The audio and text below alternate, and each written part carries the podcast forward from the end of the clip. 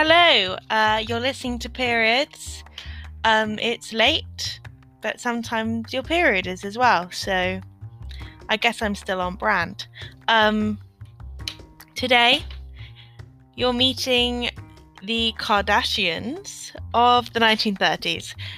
Today, we're meeting the Mitfords, who are um, celebrities of their time. They have a front row seat to all of the major events of the early 20th century.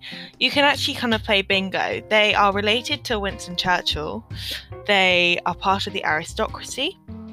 We have a Nazi, a fascist, and a communist. We have someone who marries a duke. We have a brother who dies at war.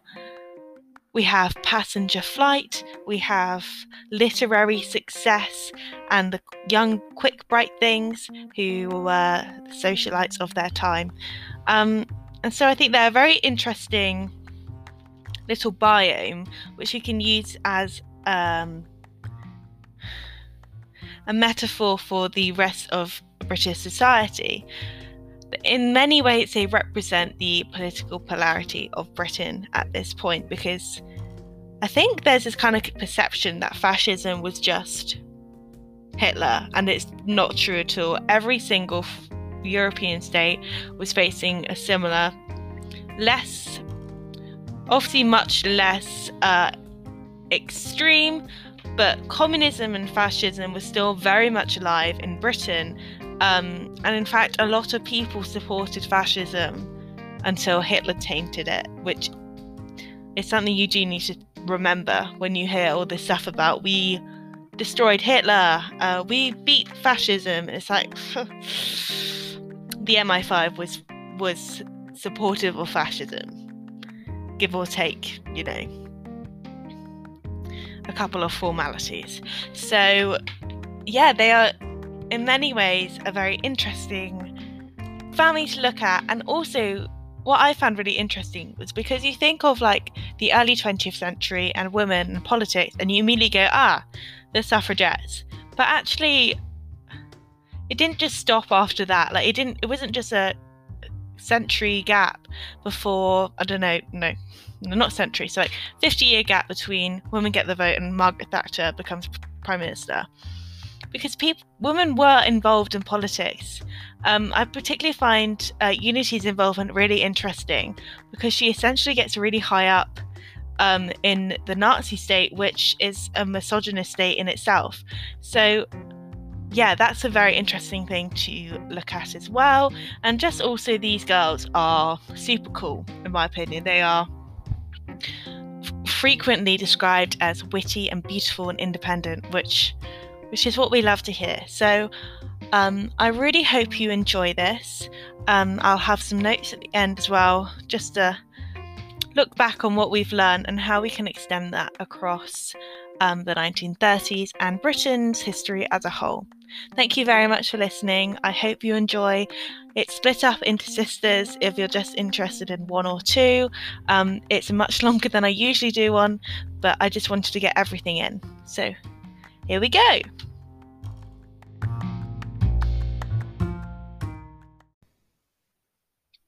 So let's meet the Mitfords. Um, there are seven of them in total. We have Nancy, Pamela, Diana, Unity, Decca, and Debo, and their brother Tom.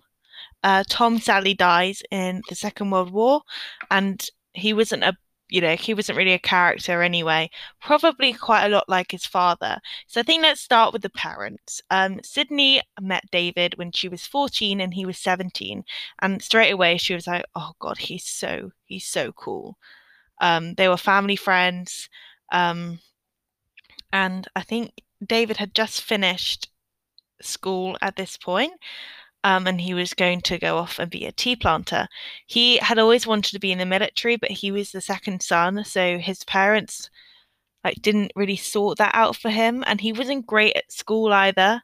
So he really struggled at first to get a career, um, and he ended up hating tea planting. But they don't get together. I mean, she's still quite young, Sydney, at the time. She's still dressing her like kids' clothes. Her father didn't, because her mother died when they were very young their father didn't really get it. Um, and Sydney was like 14 at this time, and she was already in charge of their household. Um, and she did a pretty good job, um, although she always struggled to control the male staff because they just didn't respect her. Um, and sh- since that point, she never hires male staff again. When she has the kids, she only hires female staff. Uh, just because she really struggled when she was so young, bless her.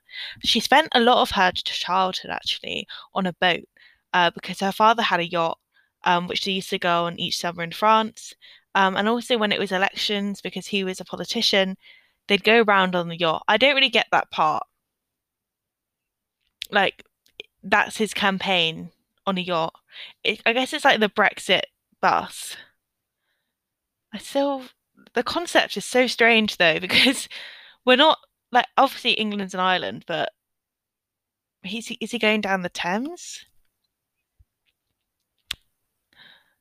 We'll just gloss over that one. I think she's got like sisters, no brothers, so and he's got no sisters, I think. Um yeah, so they don't get together straight away and Sydney's gorgeous. She's she's quite tall, very elegant, very funny. Um and she's very sociable. She loves meeting new people. Um and she during like her youth, she falls in love quite a few times. She falls in love with her figure skater teacher, and she also falls in love with a man who dies in the Boer War, um, which is very, which is obviously very sad.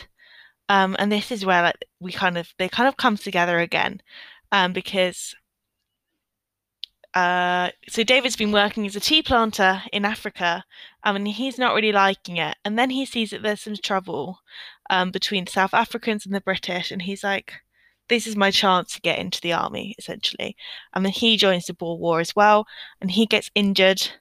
Um, and I think his wound gets infected, and it's really horrible. But he survives, um, and he writes a letter to Sydney, and that's the first contact that we know of. But the content of the letter suggests they've been writing for a while, um, and she's obviously really sympathetic with for him because she's just lost her her boyfriend in the same war. So obviously she's gonna want to look after a man coming back injured from there, and that's when they get that's when they get together.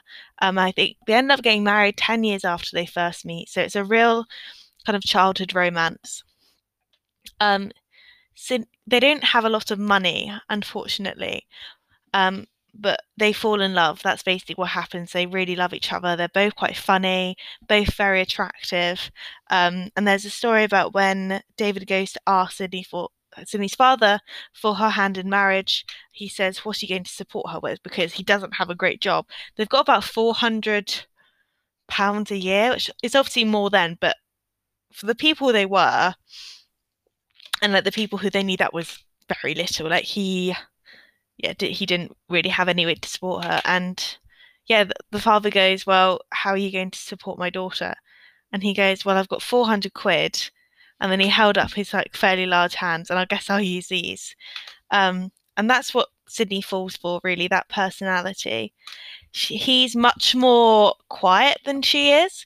Um, and Nancy always says that um, her mother should have married someone more sociable. But they they seem very happy. Um, David gets a job in her father's magazine, which um, I think it's a women's magazine, so it's not really David's thing. But he kind of gets on with it. He'd prefer to be outside. He's very outdoorsy. Nancy bases her character Uncle Matthew off her father, but he obviously like gets on with it and I don't think the dad would have hired him unless like he was quite good at his job. But um so he's working there and Sydney is at home and she's still running she's running their household now. Um and they she has an interesting way of going about it. So obviously, as I've said, they only hired female staff, but she also got rid of the linen napkins because they were so difficult to launder. So she's quite um, forward thinking, um, and they've also also got to work with what they've got. Um, they do have quite a small staff. Five people sounds like a lot now, but um, compared to like their contemporaries, they were quite they were li- they were quite frugal, I would say. Um, the girls go through like some governesses and nannies until they finally get Nanny Blor, who becomes part of the family basically. Uh, she is very well loved by the girls for long after um, her term. Uh, she's actually really disappointed when she doesn't have any girls, boys, Nancy. She cries every time she gives birth to a girl, which is not a nice experience for the child, but it just, I guess it just shows what society was like at that point because you kind of need a you kind of need a man. So she must have been absolutely, oh, she she would have taken Thomas's death very badly because uh, he does die when he's very young, unfortunately, uh, right at the end of the Second World War. Um, and obviously, like compared to nowadays, they are quite offhanded with their relationship with their kids. Less so than probably other families, um, but you know they don't really spend much time with them. So the girls are kind of free to like do what they want, and that's I think how they become so independent. So yeah, I think that's an important background. Their father is quite he's very funny, quite eccentric, um, and quite quiet as well, whereas their mother is very sociable, um, witty, quite dry sense of humour, um, and very well organised and quite cold. The girls feel they never really like her, which is quite sad.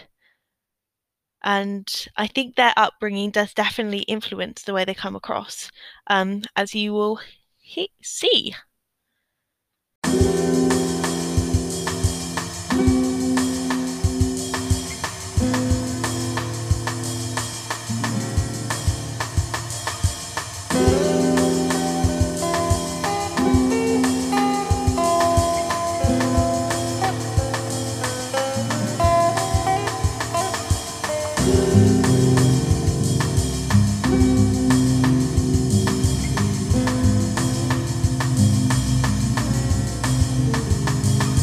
First up, we have Nancy, and quite surprisingly for an older sister, I think, uh, she's the artistic one. Um, she's the literary success. Um, she starts um, out in her career by reviewing children's books for Observer. Um, and then she starts writing her own stories, which are farcical novels on the upper classes. Um, her most famous one, which is kind of her breakthrough, was Pursuit of Love uh, and she followed that with Love in a Cold Climate.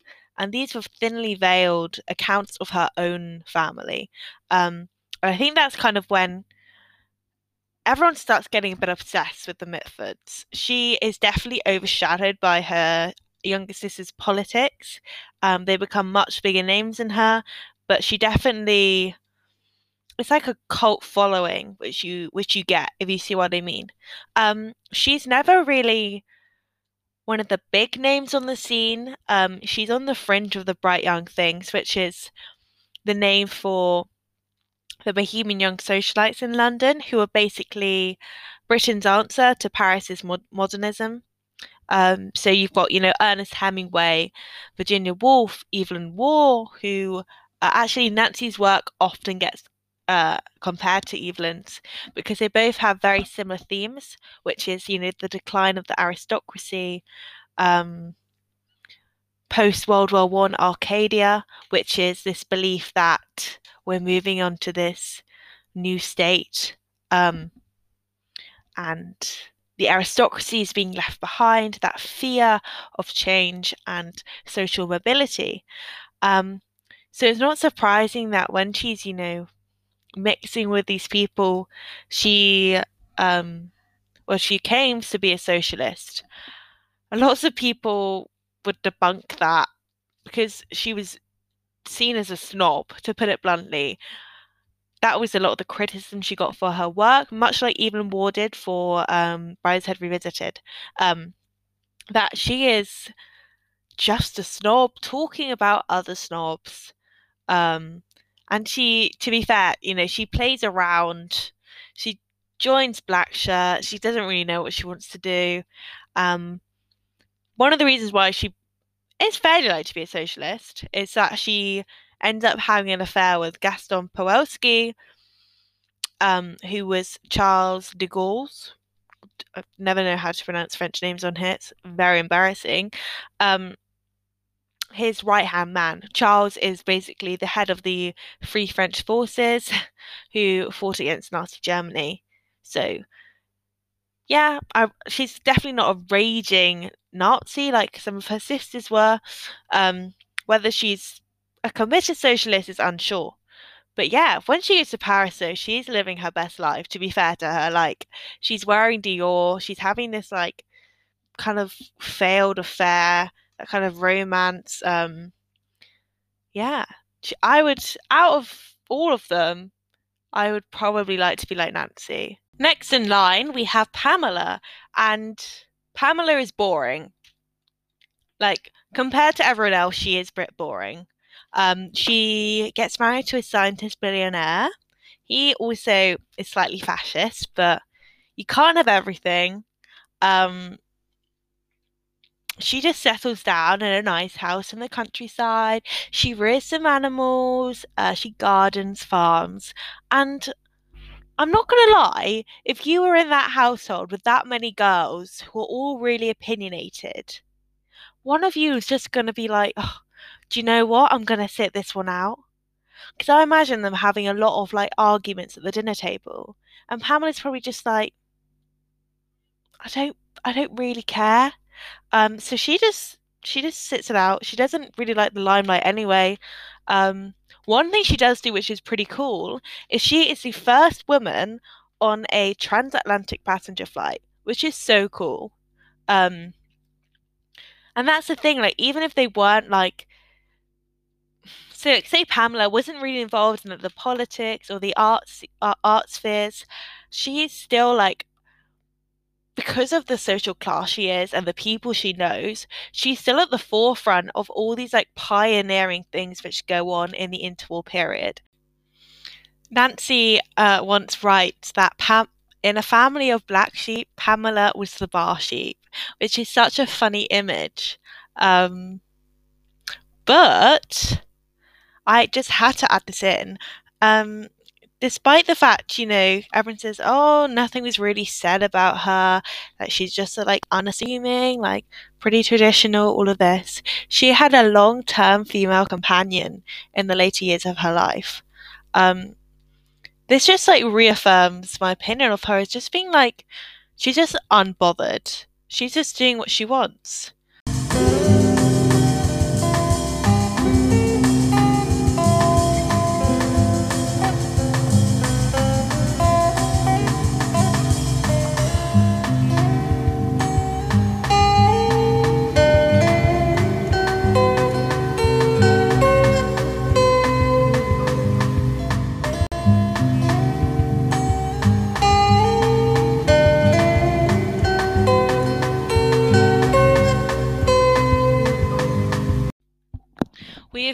Our first fascist.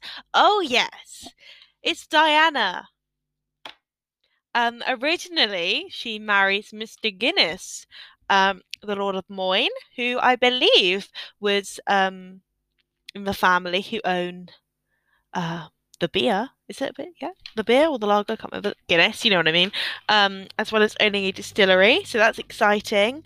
Um, they had a lot of money, and that meant they had a lot of venues to host fabulous parties. So she was much more part of the socialite group than Nancy was. Um, Evelyn Waugh describes her beauty as a peal of bells um, from a party that he goes to at one of our houses.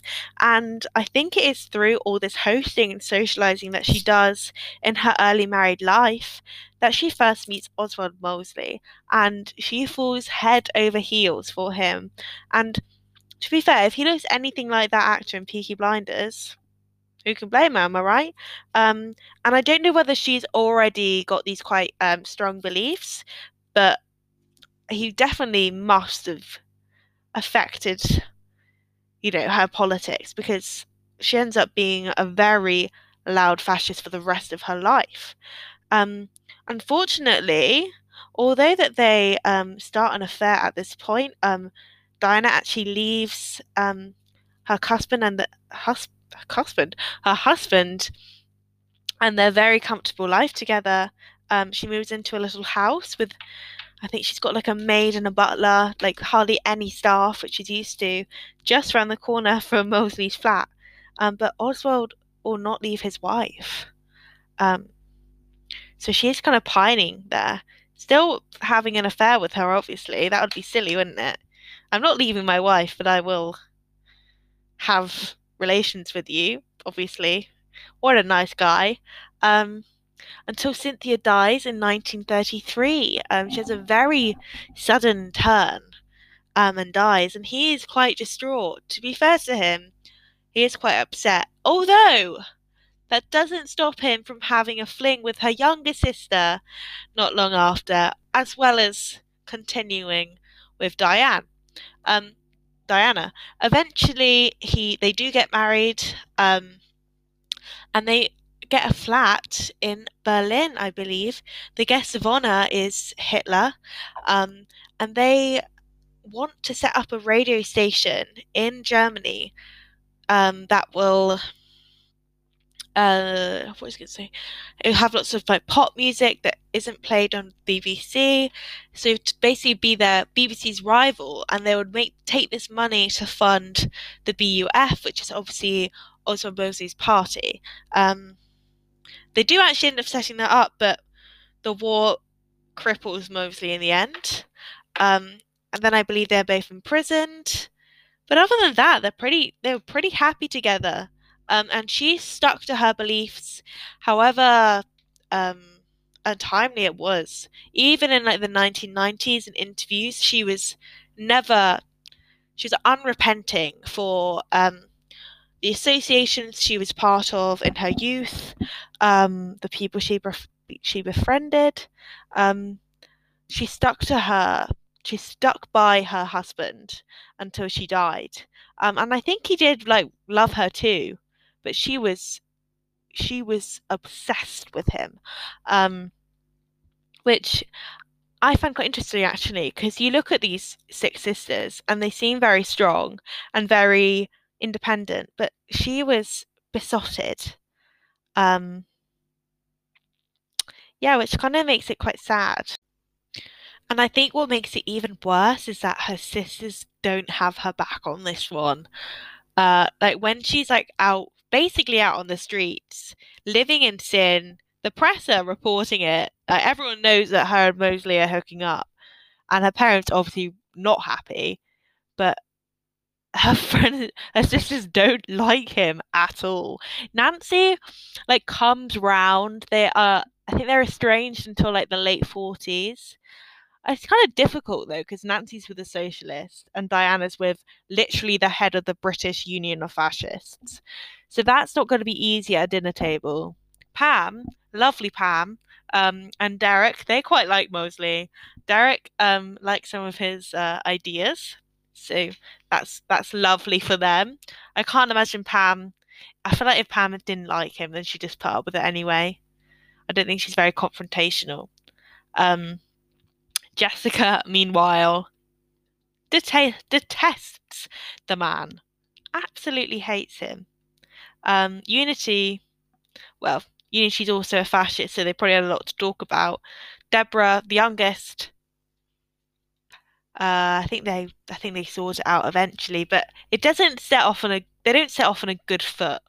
Uh, it's fair to say. Jess and Diana never really become as close as they were. Interestingly, um, so Jess is a communist, um, and I'll talk more about her late, later. She's got a very interesting story.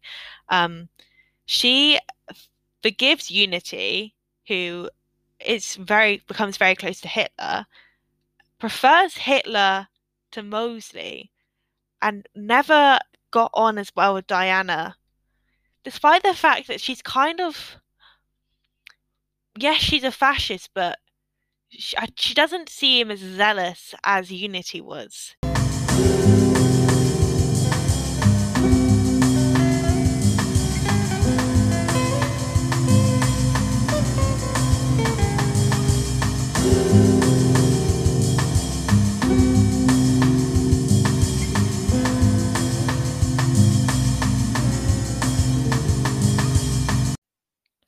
So that brings us to Unity Valkyrie, who clearly very much looks up to her sister Diana.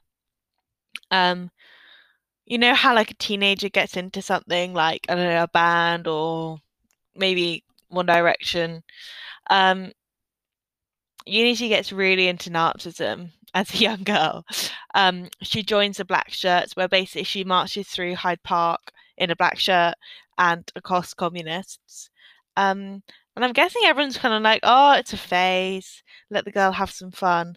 And then she moves to Germany when she's 19 because she wants to meet Hitler. And everyone's like, whoa, this one's a, like a crazy fan. Um, and she learns his favorite restaurant and sits there like every day for 10 months trying to catch his attention. Um, like she's she's desperate to meet him. He is her absolute hero. Eventually, uh, he calls her over and they really get on. Um, he really likes her. He can't get, he can't really get over her mother name Valkyrie, Um, and she's you know she's educated. She's also very interested in what he does. So it's probably quite flattering for him. Um, and yeah, he really takes a shining to her, so much so that his long term girlfriend Eva Braun gets quite jealous um, because suddenly this English girl is coming to all the parties, um, meeting all of Adolf's friends. Um, he even buys her, or at least offers to buy her, an apartment in Munich, which is, yeah, I can, I can understand Eva's jealousy there. Um, but one of the people um, that he introduces her to is Julius Streicher, who is the publisher of the anti Semitic newspaper Der Stürmer. Um, and she offers to write a very violently anti Jew diatribe in which she writes, I want you to publish my name in full so everyone knows that I am a Jew hater. Bearing in mind that they were that she grew up eating kosher, it's quite interesting. Um, but yeah, you can see how zealous she is, um, uh, and how much she believes in the Nazi cause. Um, she doesn't talk politics that much with Hitler. Uh, I don't know who from either side doesn't like it. I guess they like keeping their relationship very. I don't know. I guess it's outside of all that, you know, work. Um, but she does keep trying to push the um, narrative that you know you know britain and germany can get on like we can we can be on the same side we don't have to go to war all of this. Meanwhile um, the british intelligence services have seen what she's writing and what she's doing and they're like she is out of control. Like this is not you know sir mitford's daughter you know messing around a bit it's like, oh, okay, we need to she needs we need to rein her in. Uh, but obviously everything's going on. We can't really deal with her at the moment. And then Britain and France declare war on Germany after Germany invaded Poland in the September of 1939. And it's fair to say that Unity is upset. Um, she takes herself to a garden. She takes out the pistol that Hitler bought her as a present and she shoots herself in the head. However, she messed it up. Um, she failed to commit suicide and she gets sent home. Um, and when she arrives back, everyone's like, Jesus, like she looks terrible. She's lost two stone. She's got this matted hair which hasn't been brushed and she shot herself.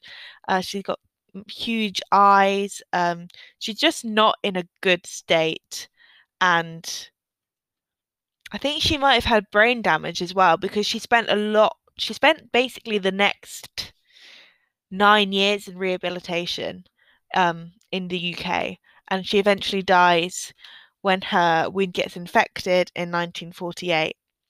But because she was in um, a maternity hospital, there was a rumor started by uh, the niece of someone who worked there that she um, she was pregnant, um, and that Hitler's baby was now in the UK. Whether it's true or not, I don't know. Um, there's no evidence that her and Hitler were in a relationship. It might just be a coincidence. All of the maternity files from that hospital were not um, during the war period they just didn't do any. I don't really know what it doesn't really make any sense. That's the fishy bit, I think, that there are no records. Interesting. I understand admin's not your first port of call during a world war, but it is quite an interesting twist. Um, I'm sure she would have loved to have relations with him, but I don't know if that actually happened. Uh, but most people say, you know, her life it was short and it was wasted. Um, no one really pities her. Her end, unfortunately, um, I say unfortunately, I haven't really found anything redeemable about Unity. She just seems misguided and naive. I think that's what she is. Uh, and it's very interesting to compare how she ended up with her closest sister and long term rival, who is up next.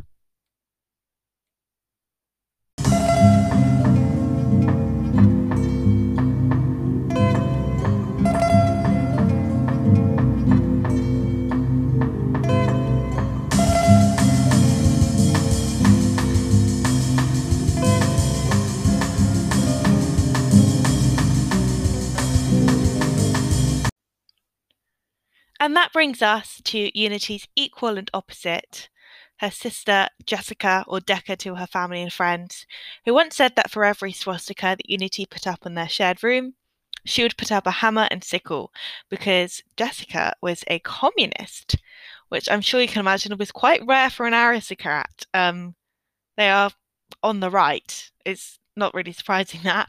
Um, but she was very clear from a young age that she rejected her upbringing and her lifestyle. She didn't reject her family, but she was happy to give up the you know the gold and the titles and all of this um, for her beliefs.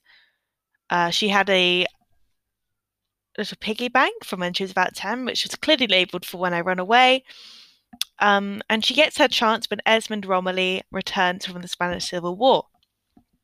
Esmond Romilly is actually their cousin, um, but the two fall in love, uh, which is weird, obviously. But he was the wrong cousin, basically. Um, Sydney, their mother, um, liked the Churchill cousins, who were related to Winston Churchill, but she didn't really like the Romillys because apparently their father, nope, their mother was uh, what she calls them, like a floozy. She's off with diff- several men, um, which Sydney does not approve of. Uh, so that's kind of the perfect, the perfect man for Jessica. If her parents disapprove, then off she goes. Um, so she goes to fight in the Spanish Civil War as part of the International Brigade. So, so yeah, so the International Brigade was basically these kind of left-wing um, young people who came to support the Spanish side, the left Spanish side. Ultimately, um, their attempts fail um, and Franco wins the war, and he goes on to hold power in Spain for another about 50 years. I don't know how much fighting that Decca actually does because she's caught out by her parents for being at a party. and then um, an English diplomat comes to their hotel, and Esmond's hotel in San Sebastian, which is the Basque Country, which is North Spain, um, which sees similar separatism as Catalonia. And he's like, okay, lovebirds, you've got to come home. Um, and she agrees, but she doesn't stay for long and she moves to the US. She has a child with Romilly, I believe, a daughter. Um, and she goes on to have a very fruitful career, continuing to fight for what she believes in, which is, I think it shows that she's got a lot of commitment to what to her beliefs, um, and she becomes involved in civil rights groups such as you know MLK and Malcolm X, um, as well as you know there's a huge feminist um, movement in the 70s, and there's there's a lot of progress which takes place in America. You wouldn't believe that now, but that during that time, it's a very exciting time for someone like her who believes in um, the liberation of the people. Essentially, she actually has a belated pop career, I believe. So she's got her fingers, her fingers. That's all right. Fingers in lots of pies. Yeah. Um, so yeah, I think it's very interesting to compare um, Jessica with Unity, as they end up having such different lives, um, right from the offset, really. And finally, we have Deborah or Debo to her family. Um, she's uh, like Pamela, a little bit boring. Not much happens. Um, there's a story about when when they were kids, they were playing. Unity says when I'm older, I'm going to be a fascist. And Jessica says, well, when I'm older, I'm going to be a communist. And Deborah says, well, when I'm older, I'm going to be a duchess. And I think that just tells you that manifestation is real. The laws of attraction exist. Um, because she does. She marries Lord Andrew Cavendish, who is very wealthy, very well connected. Indeed, um, the Cavendishes somewhere along the line um, end up as the Kennedys. Um, and JFK ends up becoming president of the United States. Uh, so yeah, when we say that these people are well connected, like they, it never, it never ends. Is this is when you know those conspiracy theories about the people in control of the world being lizards and this like underground network it's times like this when I'm like, mm, possibly, because they do know everything. The Mitfords were practically running the world.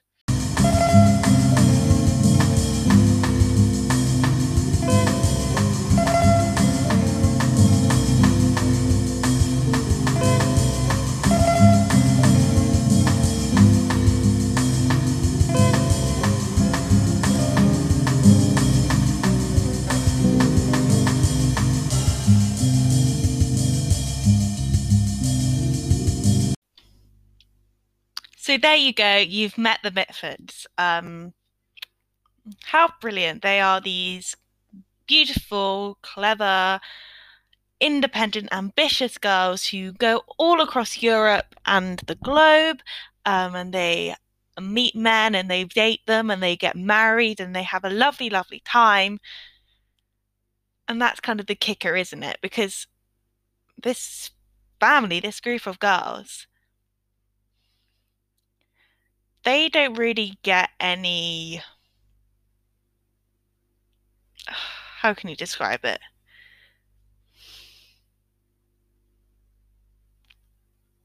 There are no repercussions for their actions. Like Decca runs off to Spain and her parents just call her back, and that's fine. And Unity just goes to Germany because she thinks she'll find Hitler.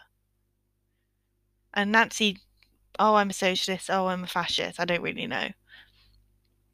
They're just like young, wealthy people who can kind of do whatever they want. But something quite performative about it, which is the darker side. It's very much like now today. I suppose the I'd make the comparison. You know, when someone posts something on their Instagram story about you know Black Lives Matter, the crime, the climate crisis, um, or about I don't know women's problems, that's great. Obviously, like we need to get stuff out there. But are you doing more than posting an infographic, which looks nice?